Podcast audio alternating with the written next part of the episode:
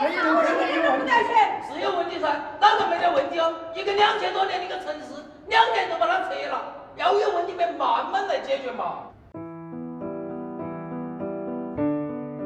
这是一幅时代洪流下的浮世绘，真实展现底层生态的画卷。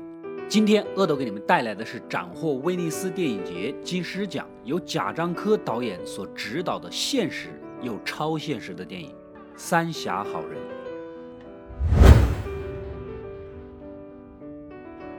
驶往奉节的客轮上，舱内站满了形形色色的人，抽烟喝酒的，打牌看相的，谈心赏景，不一而足。我们的男主老韩是个质朴的山西煤矿工人，孤身一人远道而来，默默地在船尾发呆。轮船将要靠近码头，老韩被一个穿着白衬衫的小年轻拉到昏暗的仓库里。台上是一个穿着鲜艳的中年男人，表演着拙劣蹩脚的魔术。演完，几个小混混就要收钱。出去，出去，来，小姐来来来，给学费。魔术别学的没？懂不懂什么叫知识版权？三十块钱。不想惹麻烦的人呢，就老老实实的交了钱。而老韩比较实在，直说我没钱。小混混二话没说就要搜包，可搜了半天都是些瓶瓶罐罐，不满意跟着就要搜身。哪知道老韩的兜里串着把小刀，气氛一时显得有些尴尬。小混混这些人呢，欺软怕硬，就怕遇到硬茬，无奈只好放他走了。上了岸，码头上熙来攘往，几辆摩的马上就围了过来。老韩挑了个黄毛，谈妥价格，拉他去青石街五号找人。到了目的地，眼前却是一片漫漫江水。原来呀，因为建三峡工程的原因，青石街早就被淹了，村民们都搬到了别的地方。老韩向他打听一个叫麻幺妹儿的人，这人是他的妻子，他们已经十六年没有见过面了，最后一次见面只留下了这个唯一的地址。黄毛呢建议他去拆迁办打听消息，补了几块钱路费，到了拆迁办门口围满了人，为移民补助的问题啊闹得是不可开交。一座千年古城在短短数年之间被拆得干净。要妥善解决遗落问题非常困难。老韩向工作人员打听麻幺妹儿的去向。此时拆迁办的电脑死机，只能明天来。跟着小黄毛的引荐呢，来到一间民宿，暂且在此落脚。正巧就遇到了客轮上拉自己看表演的小年轻，正神情专注地看着热播港片《英雄本色》。他呀是狂热地向往着里面的江湖豪情，自称自己是小马哥。兄弟，魔术学会了吗？我告诉你啊，你跟我放聪明点，这里是我的地盘，明白吗？老韩呢，老实巴交，又是初来乍到，赶紧上前递烟点火。小马哥潇洒的撕了一张报纸，模仿发哥在《英雄本色》里的经典动作。老韩继续打听老婆的消息，恰好民宿的老板老大爷知情啊，毕竟在这里住了一辈子，地地道道的本地人。他知道麻油妹儿的大哥马老大就在六号码头的屯船上讨生活，来到屯船见到了马老大，别人没给什么好脸色。原来呀，麻幺妹儿是当年老韩从人贩子手里三千块钱买的老婆，还一起生了娃，后来被公安局解救了。麻幺妹儿带着孩子回了奉节，这一别足足的十六年。老韩不远万里从山西赶来，就是想见见孩子。马老大说了呀，这妹妹啊去宜昌跑船打工了，孩子在哪他也不知道。你要是想见他们，你就老老实实等一个月两个月，反正总能见得到。老韩别无他法，只能听着。临别之际呢，送了马老大两瓶山西的汾酒，算是给大舅哥的见面礼，可是被一口拒绝。回到民宿，认识了当地的一群拆房工人，热络的聊起了彼此的家乡。奉节的夔门，山西的黄河壶口瀑布，都是印在人民币上的风景。不能这么干等着，总得找点活干，干脆就加入了拆房的队伍。就这样，白天卖力气的干活，中午就在工地破败的房子里休息。这天吃饭的时候，一个老嫂子神神秘秘的凑了过来，问他要不要找小姐。说完呢，又补充一句：“啊，不是小姐，是少妇。”兄弟，嗯，问问小姐，什么小姐？不是小姐少妇。老韩还没回过神，这招嫖的老嫂子喊了一嗓子：“啊！”破败的阳台上就窜出几个跟他年龄相当的中年妇女，神色漠然地列成一排。老韩还是选中了老嫂子本人，跟着他回家，却发现了老嫂子的老公竟然在家。原来呀，以前务工的时候呢，不小心弄断了手，失去了劳动力，补偿款呢一直都是迟迟的拿不到，世道艰难，只好默许了妻子卖身养家的事实。看见老韩进屋，也就一言不发的出去了，掏出麻幺妹儿的照片，想给老嫂子打听打听消息，没想到啊，竟然认得老嫂子的女儿和麻幺妹儿的女儿是同学，但他也不知道麻幺妹儿的去向。在老韩的请求下，老嫂子翻出毕业照，这把女儿指给他一看。老韩十六年来是第一次才见到自己的女儿，虽然是一张不怎么清晰的照片，却出神的看了很久。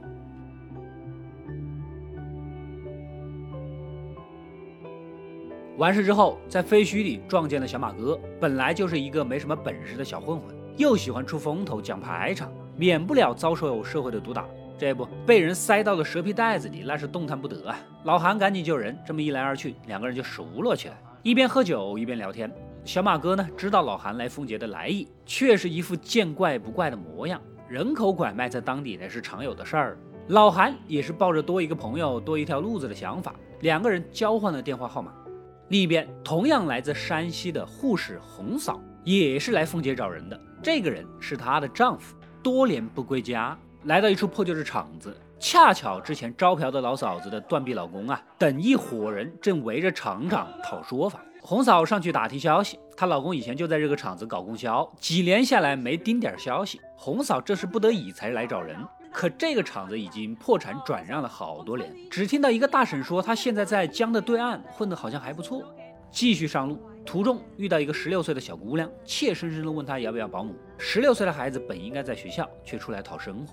红嫂一个外地人也帮不了什么忙，沉默的走了，只留下小女孩手捧野花，神色茫然的杵在原地。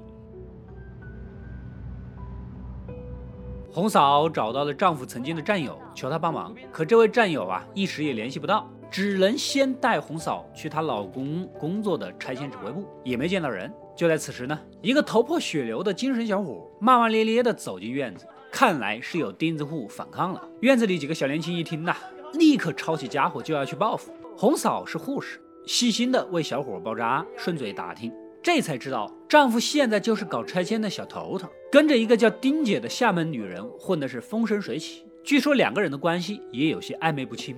红嫂跟战友去了丈夫常去的企业家联谊协会，但是还是没有任何消息。中午在她家里歇了歇脚，晚上又去丈夫常去的舞场蹲人。广场的不远处就是巫山长江大桥，灯火通明，一片灿烂辉煌，跟凤节破败的废墟形成了强烈的反差。等了半天还是没有见到人，红嫂也是死了心呐。当晚便在丈夫的战友家里留宿一宿，等天亮了就坐船离开，去往小三峡。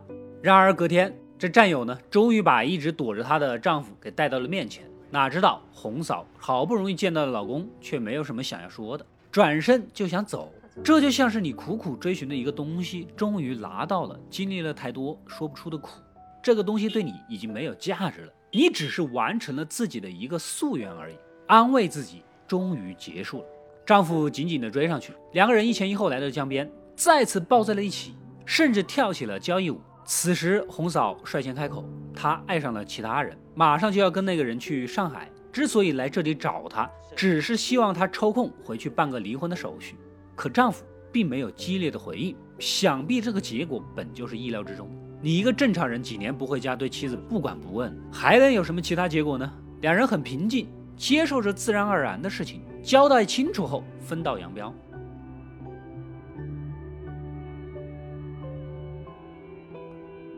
老韩这边住的民宿马上就要拆迁，那个招嫖老嫂子的家呢，也面临着相同的问题。他决定去广东打工。老韩问起他断臂的老公，这老嫂子也是一脸的无奈，总得有个选择，两个人不能在此坐着等死吧？这天，小马哥跟几个小伙子受指使去云阳办人，他们的老大正是红嫂的丈夫，此行当然是恐吓拆迁户的。小马哥还想拉着老韩一起去，但是人家老实本分，干不了这个活。两个人约好等晚上回来一起喝酒。马老大那边呢也带来了消息，麻幺妹儿的船近期就要到奉节，到时候呢安排两个人见一面。晚上，这老韩呢，高兴的就来到酒馆，点好了酒菜，却迟迟未见小马哥。打他的电话也是无人接听，心里隐隐有些不安。隔天上工的时候，老韩还是挂念着小马哥的安危，一个电话打去，然而熟悉的铃声却在空旷的工地上响起。循声望去，铃声却是从一堆砖下发出。他急忙招呼工友过来帮忙。这里虽然没有交代具体死因，但是恐吓拆迁户本身就是非法勾当，想必也是因为拉扯出了事儿，被人弃尸于此。同样是无亲无故的苦命人，老韩很伤感，仗义的为小马哥料理了后事。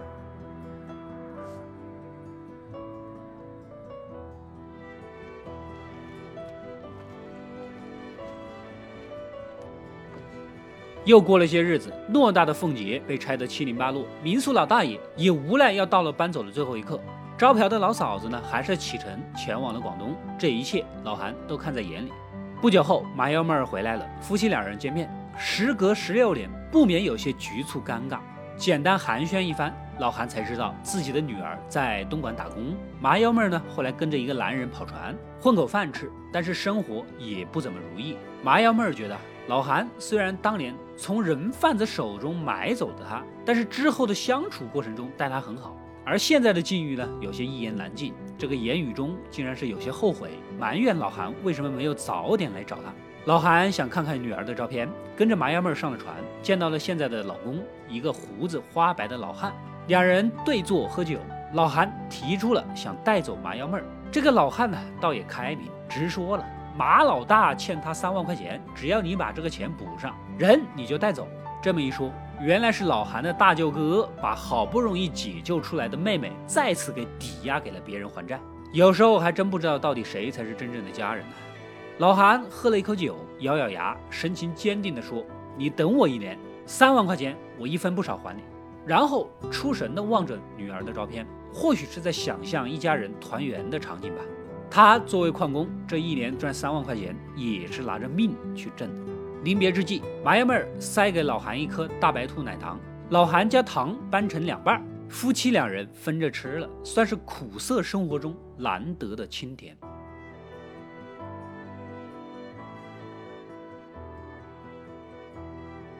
到了晚上，老韩向工友道别，他要回去下黑矿挣钱了。凤姐的移民工程呢，也差不多接近尾声，几个工友的活儿也干到了尽头，想跟着老韩一块儿去下矿。可他也说了，下黑矿是个危险的活儿，有命下矿，不知道有没有命上来。一伙人陷入了沉默，吸了一口闷烟，又灌了一口酒，没人言语。这一去，又是背井离乡、各安天命的日子。可如果不去的话，明天又该如何谋生呢？次日清晨，一众工友背着行李，还是随着老韩上了路。临别时呢，老韩回望一眼凤杰，所见所闻不免五味杂陈，稍作沉默，便踏上了前往山西的归途。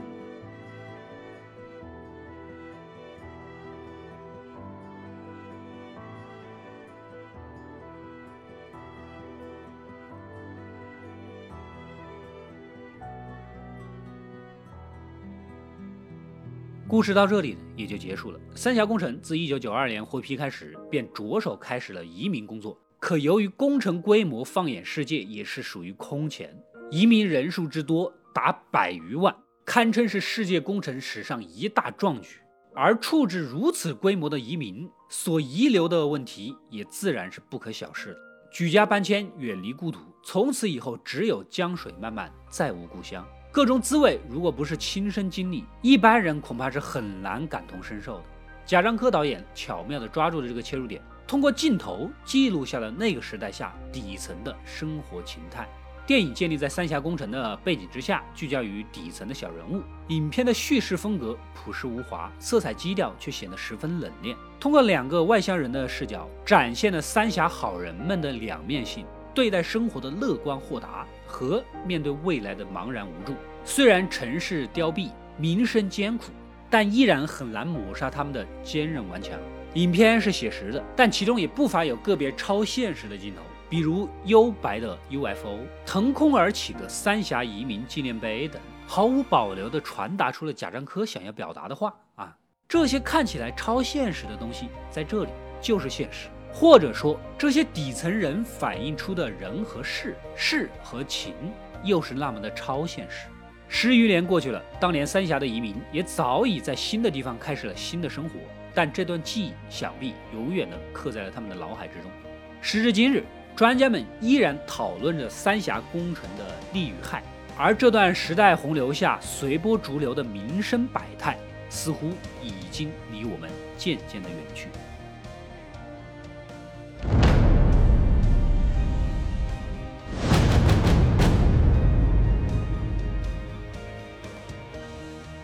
我是阿斗，一个让你沉迷于故事的讲述者，浓缩电影精华，又不失它本来的魅力。扫描二维码，添加我的微信号，除了能第一时间收到推送，更有独家解读的视频等待你的发掘。扫描它，然后带走我。